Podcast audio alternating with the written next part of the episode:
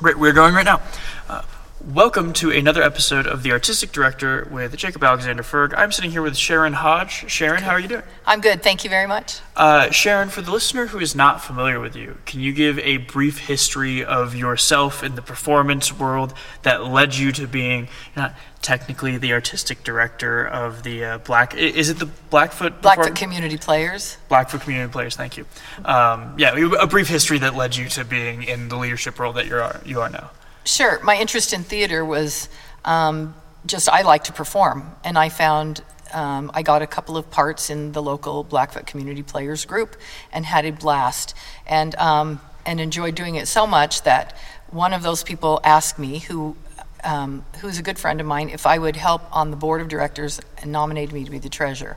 So I entered the realm just as helping with the community group. Um, and soon after, I was an elementary teacher at the time, and I was doing um, programs at my school with my kids.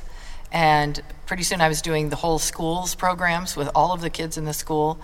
And then through the community players, I was offered a job teaching drama at our local middle school. Um, from there, I stayed with the program, helped get a, a beautiful performing arts center built in our community ended up working now as the high school drama teacher doing musicals here and still continuing to do community theater uh, in a very big way. All volunteer. The teaching part i get paid for. The rest of it has been the love of theater making it happen. And so i kind of got sucked in for my own love of theater and not having a venue to perform very much um, makes you get involved so that you can have a place to perform and that's how I got involved. Yeah, and we're sitting in this theater. It's hard to explain it uh, over audio, but it's a for its town of uh, for a town of ten thousand. It is an extremely professional theater. Uh, it is a, a huge stage. There's an orchestra pit. Uh, it's covered up. I mean, I like. How many people are seated? It, it seats 1,200 people Yeah. and clear sight lines. There's no poles Yeah, or exactly. anything. And we have um, we have a beautiful, beautiful facility and a, a full concert band shell that can be brought down and moved and into place, and um, a, a 60 batten. That includes all of our electricals, but we have 60 battens we can work with and. Yeah. You know, it's just a beautiful theater, and it's because people who knew theater and knew concert halls designed it, and the community got behind us and built it, and Yeah. it's still being paid for, but it's kind of the pride of the community, actually. Yeah, awesome. Um, so I'm going to start out asking you the question that I ask all of my guests, uh, and it is a big, ambiguous question. So feel free to answer it in any way, shape, or form that uh, you please. Okay. Uh, the question is simply, what is your artistic direction? That is ambiguous. um, I think my artistic direction is to give people who are not in the big cities or big performance arenas a place to perform.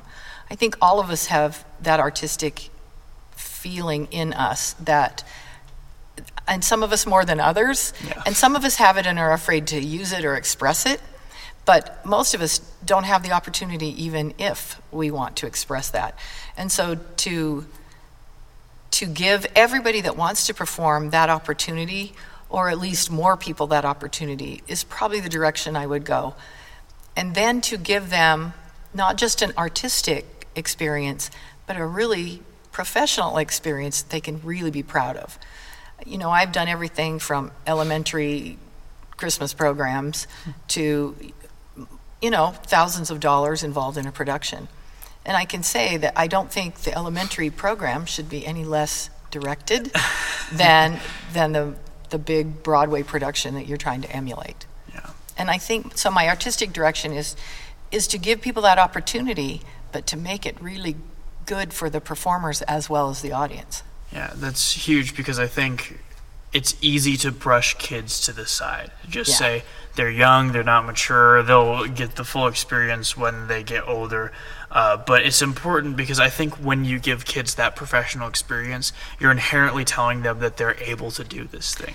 Well, and the other thing is there are so many things that they are trying in, in a young age. If you don't get them started there, they find something else to nurture in themselves. And so we might have the greatest performers in the world living among us, but they'll never know that, and neither will we if somebody doesn't give them a shot. And um, it doesn't have to be, you know, a huge thing, but it needs to be more than a tree or a rock. While you're standing on stage, you know, you need to have the ability to let that kid do something. And if they're not successful at it, to be able to gently turn them another direction. And I think that's my part of my job too, is to not discourage somebody, but to be real with them Yeah. about their ability. Um, I have kids who come and audition for every single show I do. And I try and include them and I try and turn them, if they're not capable on stage, to some technical uh, abilities. And I have an awesome paint crew that comes out every year because they love to be a part of theater and it's apparent to them eventually that it's not their thing. They can't really match up with some of the vocal abilities of somebody in a musical or even some of the acting.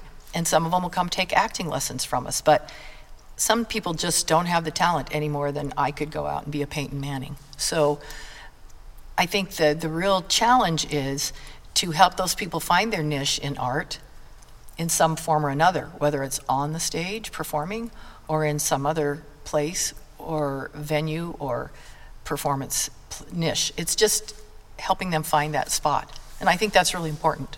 Yeah, that's one of the things that stuck with me is the idea that when you're uh, giving direction or artistic direction, you're inherently creating an ecology, so to speak. Like you're sort of creating a um, a culture of people, and that is one of the most difficult things. Is how do you keep positivity and encouragement in the picture while still being real with especially with younger kids who you know Right. may, maybe are a little bit more fragile or maybe like it's the first time that anyone's told them no or something like that Um, they are fragile, but I think they're not as fragile as we think. yeah it's that's Yeah. part of brushing them aside again right i just did it yeah, but but I think I think they're really resilient. I think kids, um, kids. Okay, there's a big joke about the millennials not being able to take it. That that's true to some extent. Um, but I don't have to give participation trophies. You know, you audition, and one of the first things as an artistic director I tell kids is if you can't learn to audition well, you're never going to perform. And and so you know, I try to give them a little direction. If they call me and they say, Why didn't I get a part? I'm really honest with them. I'll say, Well, you know, you didn't memorize your monologue and it was only a minute. It, if you don't show me that you're willing to even do that, wh- why would I cast you in a, in a part that other kids went to the trouble to do some memory work?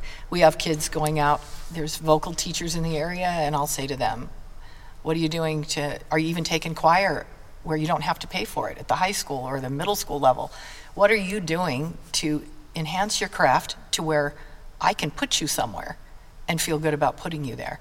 And so I think part of our job, if, if you're the artistic person involved in the process, is making sure they they have a direction to go. Yeah. Where do I go from here? If I can't get a part with you, am I just going to give up? Hmm. well, no, you don't give up, but you figure out why you're weak and then fix it.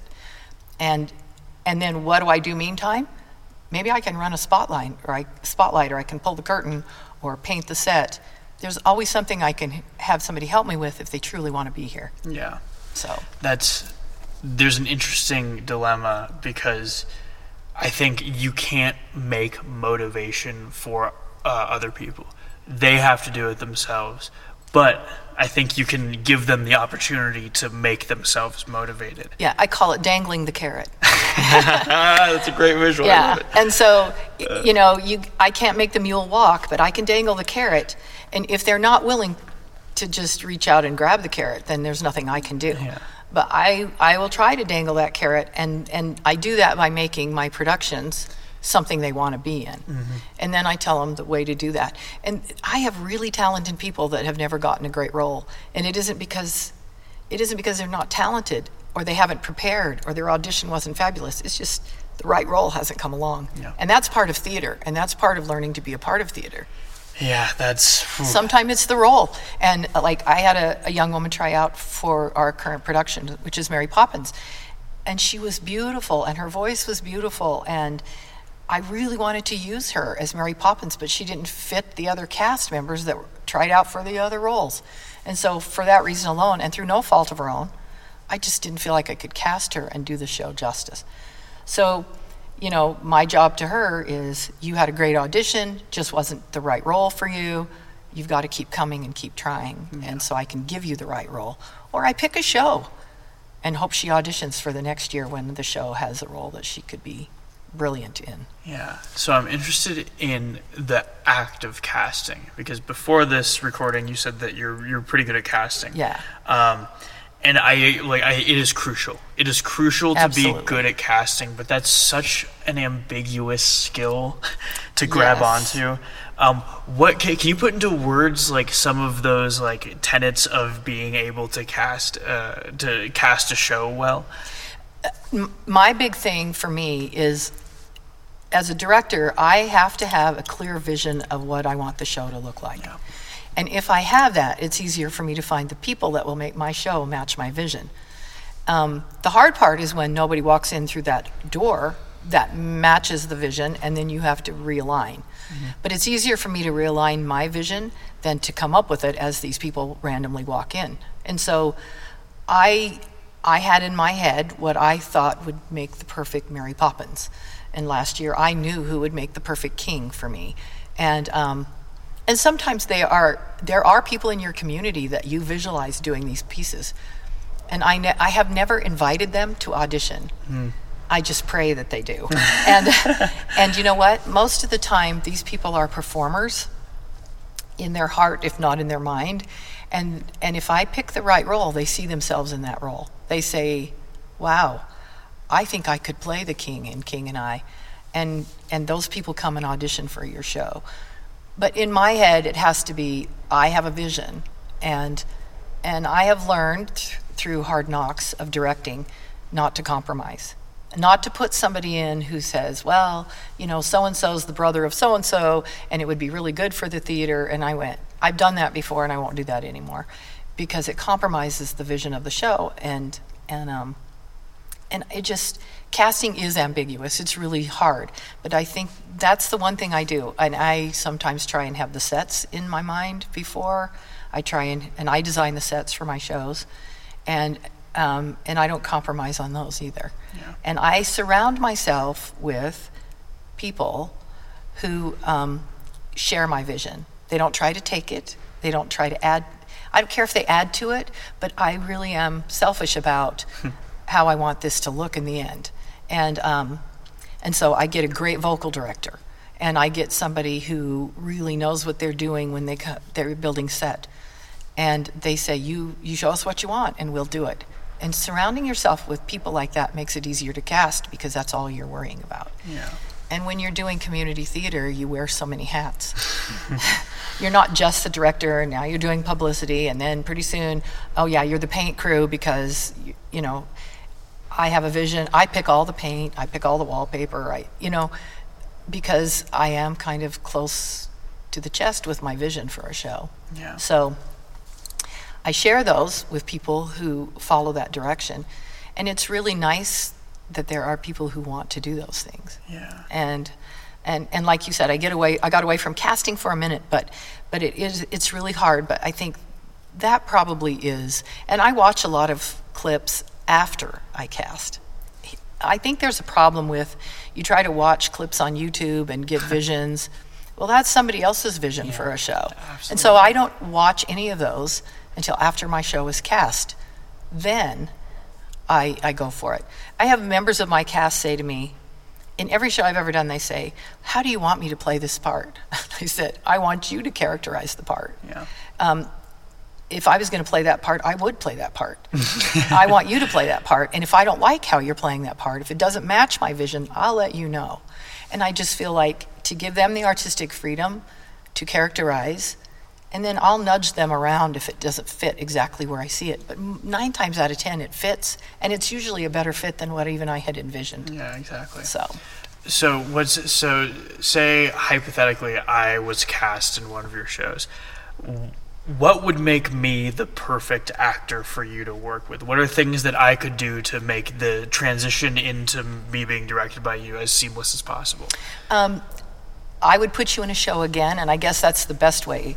If I have worked with you once and you put yourself in that role for one thing, getting off your book.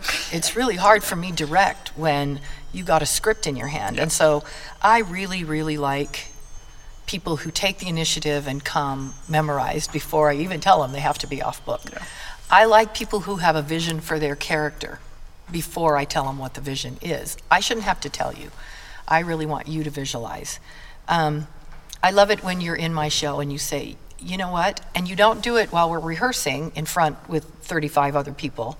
After the show, or after the rehearsal is over, you come to me and you said, I had an idea and I want to run this by you. You don't stop my rehearsal Yeah. for your idea, even though it's brilliant. It's really hard for me to explore the idea fully with you and give you full, full, um, uh, full my full attention to you when we're in the middle of other things. So I always tell anybody who has an idea, I'm open to that. I'm really open to it, but I don't want you to tell me in the middle of my rehearsal. Tell me after, and don't be offended if I don't use your idea because it may not be, it just may not fit the vision for the whole show. Yeah. So I think being directable mostly is being able to listen, but not expect me to tell you how to inflect every word and every piece. And, um, and I, I'm different from a lot of directors. I've had other people that have been in other theaters come and say, I feel like we need more direction. And I think, I think you've been over directed Yeah. most of the time. Yeah. And um, and I have had an assistant director who choreographed a piece, and my daughter from out of town came and watched, and she said, "You didn't choreograph that, did you?" And um, I said, "No, I didn't do even any of the blocking." She said, "I could tell," and I said, "How could you tell?" And she said, "Because it, was very contrived. The actors were were remembering what somebody had told them to do in that one scene, Yeah. and she was able to pick out the scene that." Um, that that was because it was very over directed in my opinion. So Interesting. yeah, I think I think giving yourself credit for what you know is inside of you Yeah. is most of my artistic battle for you. And that's, I think, a good thing to remind actors is there's a reason you got cast. That's exactly There right. was a reason that, like, I saw you for the role, and so what you were doing already inherently fit this role. Exactly. And I shouldn't have to tell you now Yeah. how to sing this song or how to move during this song. How would you move if you were this character? Ask yourself that question, answer that question for yourself, and go do it. Yeah. And then, you know, I look good and we all look good. Yeah, So- and then that, that takes an inherent amount of trust because that's I'm just going to try something, and I trust you that if if Yeah. this doesn't fit, you're going to tell me, and then you trust me that I'm not going to Be walk offended. up. Yeah, Yeah, exactly. Um, exactly. so there's an interesting idea that I want to explore, which is this. I think there is a crucial element of non-compromise that you have to uh, adopt, but that can cause friction. Oh, yeah. a lot. Um, and I'm curious, like, where's the, how do you draw that line between being like rigorous and adhering to your vision, but not uh, dismantling relationships that you have with people? Does that make sense? Yes, and and I, I don't think there's a bigger diplomat than a director who can keep a cast happy. and um, and you're and for one thing, I don't I don't work at keeping my cast happy, but I don't work at not at alienating them either. I- I think it's really important that you talk to your cast on the same level because that's really all we are. I'm just playing a different role. And and the most minor character in any show I do is no more or less important than I am. And if I don't believe that, I'm not going to be a good director. I really think that um, I want them to respect me as a director. And so if I treat them with the same degree of respect as an actor, then I usually get that in return. And, and, um, and I think diplomacy is everything. I think I can say the same thing to you in a really nice way and have you understand it, then I can yell at you. And I've seen directors that do that, and I, I get a lot further um, just telling my people how I feel about something and explaining to them why. It's not important to me that you agree with me, but it is important to me that you understand why I see this like I see it. Yeah. And you may never come around to my way of thinking, and that's okay with me. I don't have to have that, but I'm going to respect that you don't adhere to the way I do things Yeah. too. I think you got to put your ego aside a little bit, and um, and if you can do that and be diplomatic, like I have had big disagreements with um, sometimes my stage manager, sometimes even my house manager. I want the house run a certain way. And then I guess you have to step back and say, um, one of my favorite phrases is it a hill to die on? is this something that I'd climb up this hill and give my life over? And if it's not, then maybe it's okay to do it their way. Mm-hmm. You know, I pick my battles very carefully. And if the choreographer really wants it done a certain way and it doesn't really change too much in my show, then I let them do it that way Yeah. because they have an artistic vision that I have to respect as well. Yeah, exactly. And I put them there. Yeah. So because I put them there, then then I have to give have some flexibility to give them some artistic viewpoint or there's no point in them being here either. I Yeah. just well do it all. And so but I think there are so many people who fail at diplomacy. And I don't think you have to be the mean, nasty, awful director to get people to do things for you. In opposite, opposite of that, I think you get more done when you don't treat people that way. And um, I give and take respect. And I think you treat people like people and you get what you need them to do. Yeah. And you be decisive. That's the That's right. That's the tough part. And I am pretty decisive. I'm, but I'd like to think I'm not a control freak. Yeah. And I think there's a huge difference between deciding what your vision is and thinking you have to control every detail. Mm-hmm. And there are details that I just let go. And and most of the time, the people that I put in place are close enough to my vision that I don't have to do much with them. Yeah. You know, I have people doing programs and I have people doing posters and I have people the thing that bothers me most about people is when they volunteer to do something they don't do it. Yeah. But when you're working with volunteers, then you get what you pay for, you know? And and I just have to say, okay, I can't do everything, and sometimes I have to let things go. Or I have to pony up and find a hundred bucks to pay somebody to do something I didn't expect to. But I don't like to do that because none of us are paid. So I'm I'm pretty big on I'm a volunteer, you can volunteer. Yeah. And and if you're going to tell me you're going to do something, do it. And if you're not going to do it, don't volunteer. I'm fine with that. So that's kind of a pet peeve. Threw Yeah. that out there because so much of my time is spent putting together this product, and one little piece of it depends on you, and I really need you to do that. Yeah. Or tell me you're not going to do it. you know, just don't put the posters in the back of your car and never put them out. Yeah. So- that's, yeah, that's classic. yes, it That's- is. That's so, hilarious. Anyway, I hope that answers that question. No. But I, I think mutual respect for their art and their artistic um, taste is key to being a person involved in the arts that wants to direct and make something happen that's really great. Um, so I think theater is a dialogue between uh, the performers and the directors and the whole company and the community itself. And this seats over a thousand people, correct? 1,200, 1,200. Mm-hmm. That's one tenth of the population of the town that we're in. yes. How do you tap in? How, how do you understand this community well enough to, or how do you create that dialogue with the community that brings them back so this theater isn't just like only the first row of people? You know what? Um, that's a really good question. And the reason it, I am more successful at it than others is because I, uh, first, I've lived here all my life. And so I know the kind of people I live with. And I am not an artistic snob in that I don't think I have to do um, a presentation because it's artistic. If my community is not going to pay to watch it, then I'm not going to do it. Um, somebody suggested we do Big Fish. Great show. Love the show, but I just said I'm not going to do it because we don't have an audience for that here. Not because it isn't a good show, it's just because nobody knows the show. Um, a, a theater to the south of us um, tried to do Spitfire Grill. Another t- thing, great show, but you just have to know that you, if you're not in a real theater theater rich town, there are so many people that are just not going to come out to that because it's not Oklahoma or it's not Seven Brides for Seven Brothers. And so I have to be really careful. Um, we have a limited amount of budget for these. And so if I have one show flop, it can affect an entire season. And so I have to pick shows for these bigger productions that I, I'm involved in that I know we're going to get an audience for. Um, and sometimes you repeat shows that you don't want to repeat, that, you know, everybody's done them. Uh, but it's okay because those are the kinds of things that draw audience. We are a really, really um, conservative community. And because there, this is a conservative community, I have to watch what shows that I choose.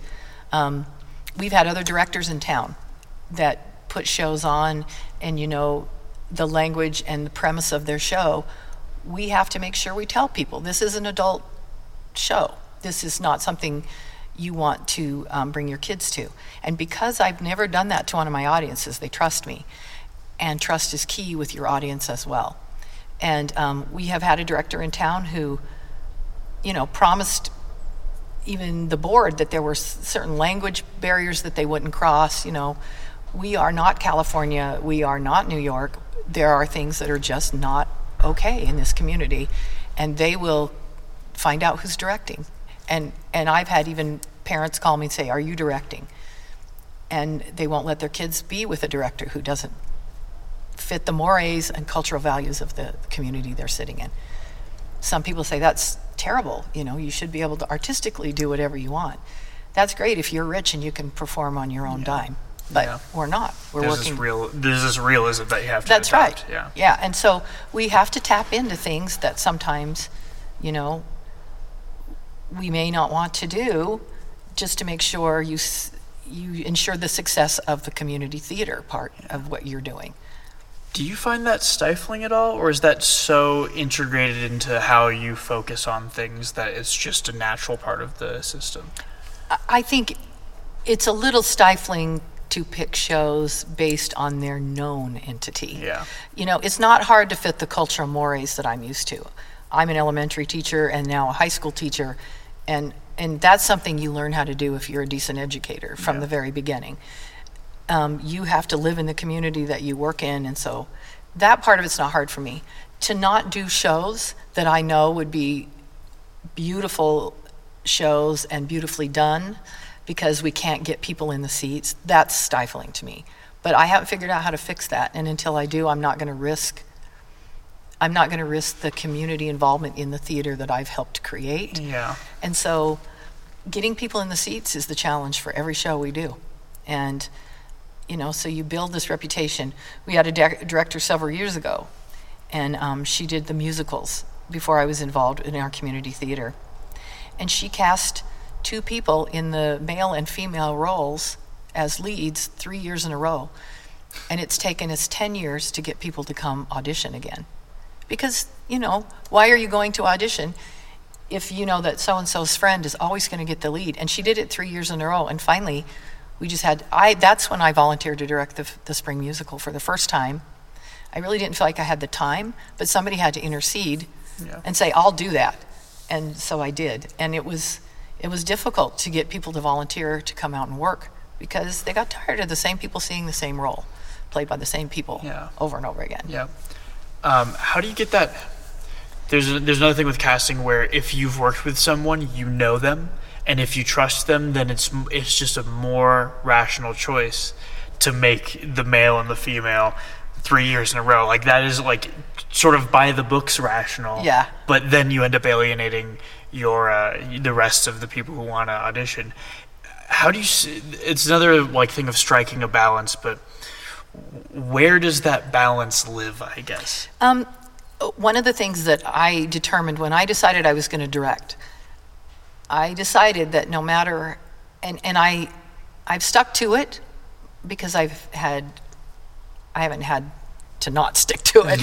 so I don't know how, how tough I would be. But um, I try never to cast somebody back to back. I, I think if they're the girl who came down from Pocatello and played, um, she played Maria in Sound of Music, and she's fabulous. And in the middle of Maria, she was doing um, the Addams Family with the lead in Pocatello, and right behind the Addams Family, she did the lead in Music Man. And and she came up here and did a lead, and I thought she would have been perfect for the very following year when we did King and I. And I, I really had to hope that she didn't come and audition because I could envision her there. But I really just can't do that. We've gone through that scenario and we know how that doesn't work for our community. And so I really can't do that. If if the event ever happened when I didn't have anybody really audition who I thought could pull off a role, I guess I would call somebody.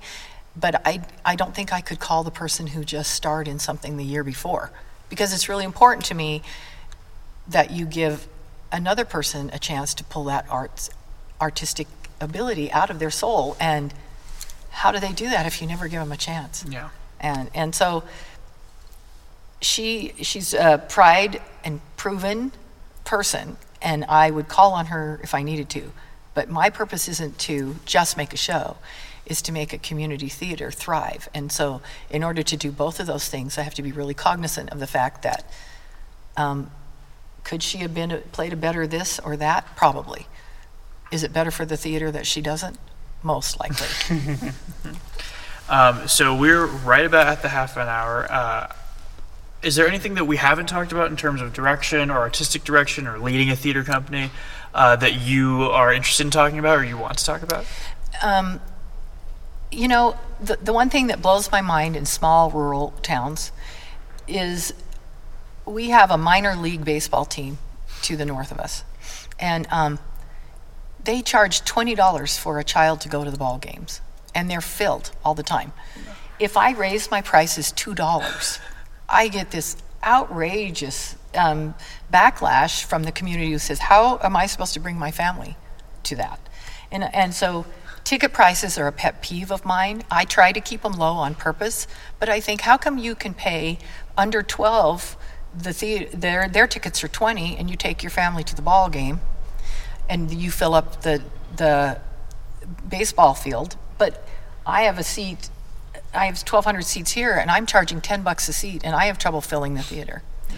And I, it's a pet peeve. I think it's because people have this idea that it doesn't take as much talent to go up there on the stage and act and sing Oh, as it does to hit a ball into, you know, the stands across the way. Yeah. I am, I think somewhere along the way, and then, but yet we pay people like millions of dollars to be, you know, the Taylor Swifts of the world, or you know, the the Chris Pratts, or you know, the Robert Downey Jr.'s.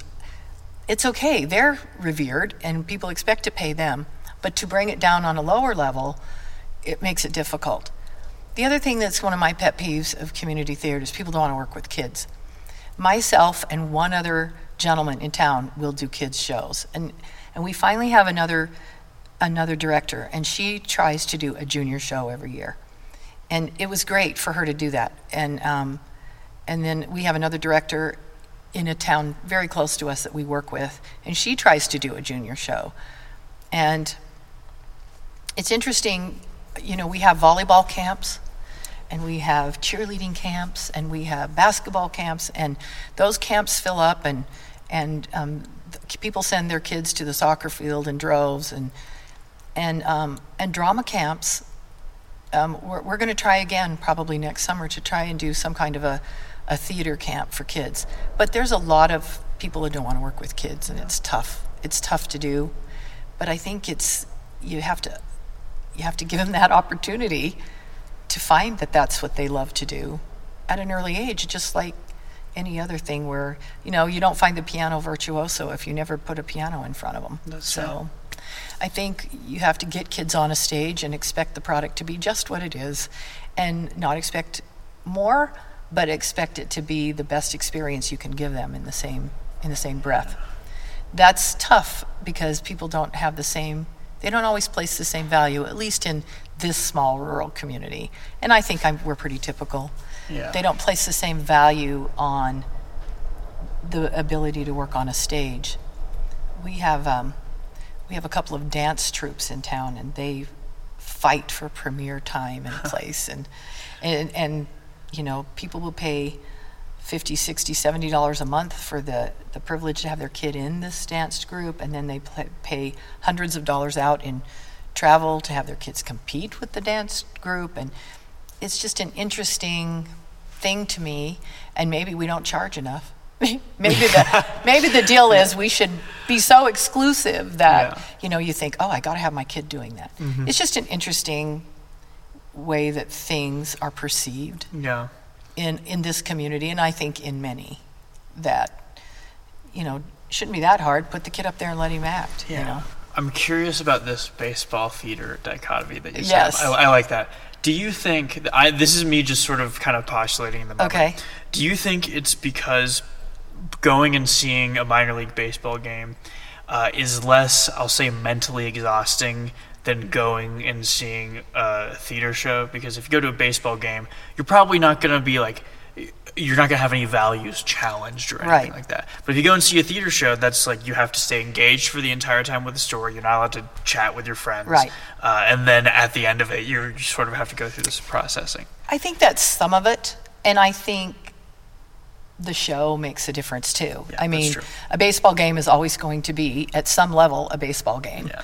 Um, a theater production could be many things, and and sometimes not great, you know. And and somehow it's okay to watch the team lose by 20 points, but it's not okay to go and watch a substandard show, and or not get a feeling like you've er- gained anything at all Yeah. from that You feel robbed. experience. You Yeah. feel robbed. I paid all all that money, however little it was, to um, go and not really feel like I had any any engagement with the process. So, I think picking the show is probably besides casting my next the bane of our existence. because if you pick a show that might make you feel something and your cast feel something, it's not necessarily something that will move an audience. And so you have to be again very careful what you choose.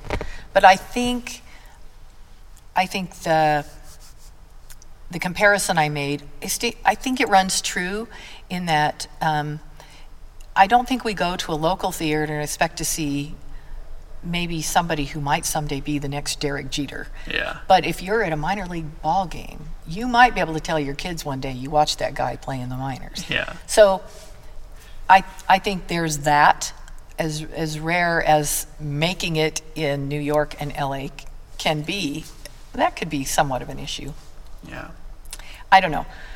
It's really hard to pick people's minds. I think, and I will say, why didn't you come see Tarzan? It was so good. Or why didn't you come to, you know, we had this fabulous cast in Sound of Music. And, um, and people said, oh, I just didn't know it was happening.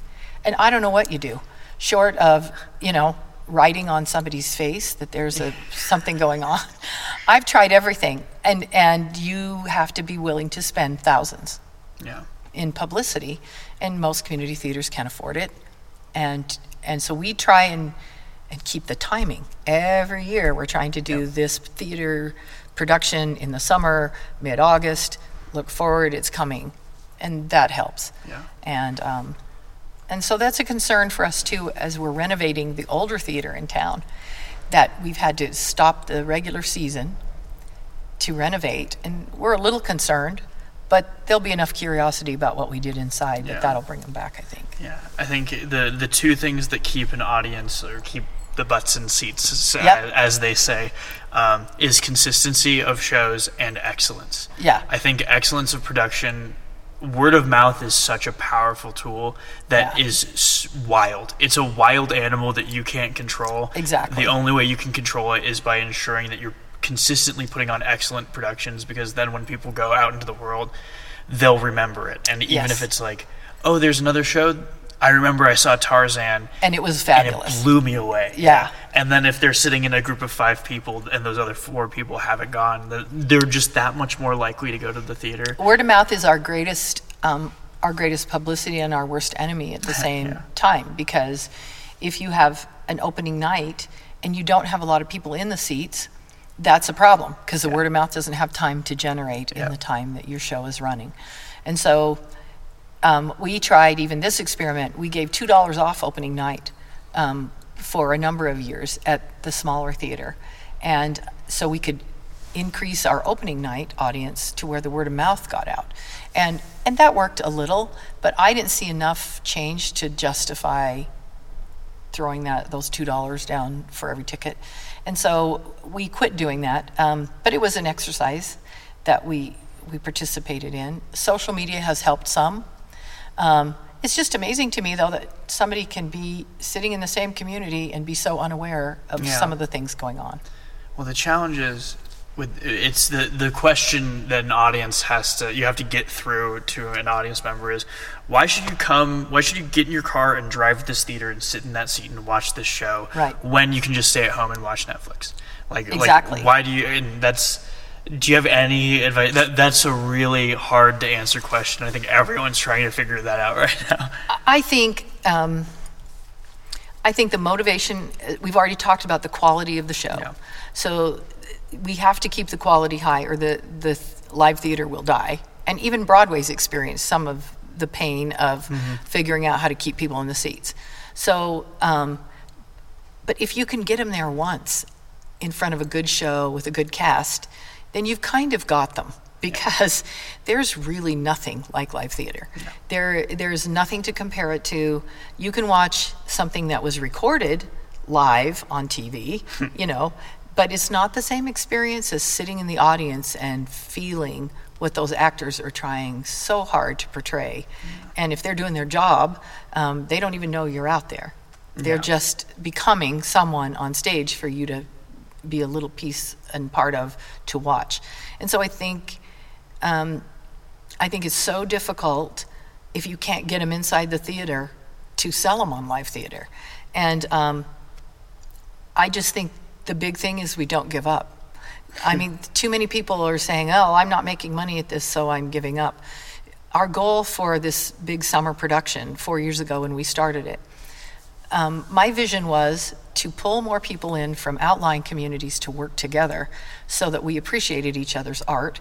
So that now I'm going to go see my friend that's 20 miles to the north, and I'm not going to miss anything to the south of us because I know so and so who was in my cast last year. So I think pulling that community of theater actors and people together helps. I also think, though, that um, I think you just have to plan not to make a lot of money. I mean, Yeah. you know, I think if you Yeah. go in this with the idea that you're going to make bank, then I got news that's not happening. If you go in this with the idea that you're going to provide really good theater in a venue that otherwise wouldn't see it or in a community that wouldn't see good theater, then that should be the goal. Um, this summer the- theater, when I went to the board, my board of directors, and I said, This is what I want to do. I want to do it at the big theater where we have plenty of seats, and I want to do it so well that people. It'll take some time to build, but I want to do it well enough that people want to come. They make an effort to come. They don't want to miss it. And um, in order to do that, I just want to break even. and they said, done. And, um, and so we spend a ton of money on this particular show because it's our showcase piece. And so, you know, if, if we spend two or three or four thousand dollars on costumes, which we would never do probably on most things, we do it on this show because it's worth it to us to have it be that, that good. Yeah. And, um, and that's the level we want to attain to in all of our shows. It's interesting, though, a good show gets a good audience, which begets a bigger show, which begets a bigger audience. And, and you have to rely on that kind of growth. Yeah. So that's why you have to be so careful, because if you have one bomb, it can kill uh, the whole season And for there's you. that momentum. There's Yeah, that you year lose to it. year momentum. Yeah. Yeah. Uh, perfect. We are right around the end of the podcast. I think that's a great like little crest to uh, end into. Um, if anyone is in the Blackfoot area uh, or they're looking for you, is there any plugs that you want to give uh, in terms of the Performing Arts Center or the the community theater or yourself? Um, we have, you can go to blackfootcommunityplayers.com and find us there, or blackfootpac.com, we're there. And you can always call the high school too, and they can usually connect you, or our district office can usually connect you with somebody that's involved in theater in the community. And, um, you know, if I could leave one thought with everybody is don't it's don't give up on providing live theater in small places because everybody deserves to have that experience. Yeah, and Everybody. that's one of the reasons that I'm coming to towns like these is I want to give that voice to the people that are in these smaller towns. And it's great that you're doing that and, and let's hope let's hope everybody's out there listening um, go buy a ticket. Yeah. And if you don't see a great show, then why don't you volunteer to direct the next one? Because That's great. you know, you can criticize or you can construct. And I believe the construction is more important than the critical part of this. Awesome. Uh, I like to end my podcast with this. Can you give one recommendation of anything at all? It could be a book, a movie, uh, music, something to eat, a way of life, a quote, anything. Um, because I'm from Blackfoot, um, we are known literally nationwide for the almighty thing that we grow here, and that's the potato.